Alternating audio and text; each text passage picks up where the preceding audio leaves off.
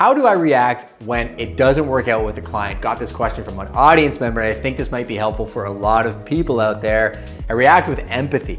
If you're doing enough business, you're gonna have situations where you don't end up working with the seller or the buyer, especially in real estate, but you don't know the complexity of their life. Maybe there's a personal relationship there or a reason that was beyond your control. Maybe you were the best person for the job and you could have netted them more money, but there's opportunity in the relationship. So I react with empathy. I still want them to win. I still try and sell the house and I still love on them. You'll never get anywhere with holding negativity or blaming somebody else. And I'll also genuinely look at how I did my presentation, what I could do better to improve on for next time. So it's a win win situation if you have the right mindset.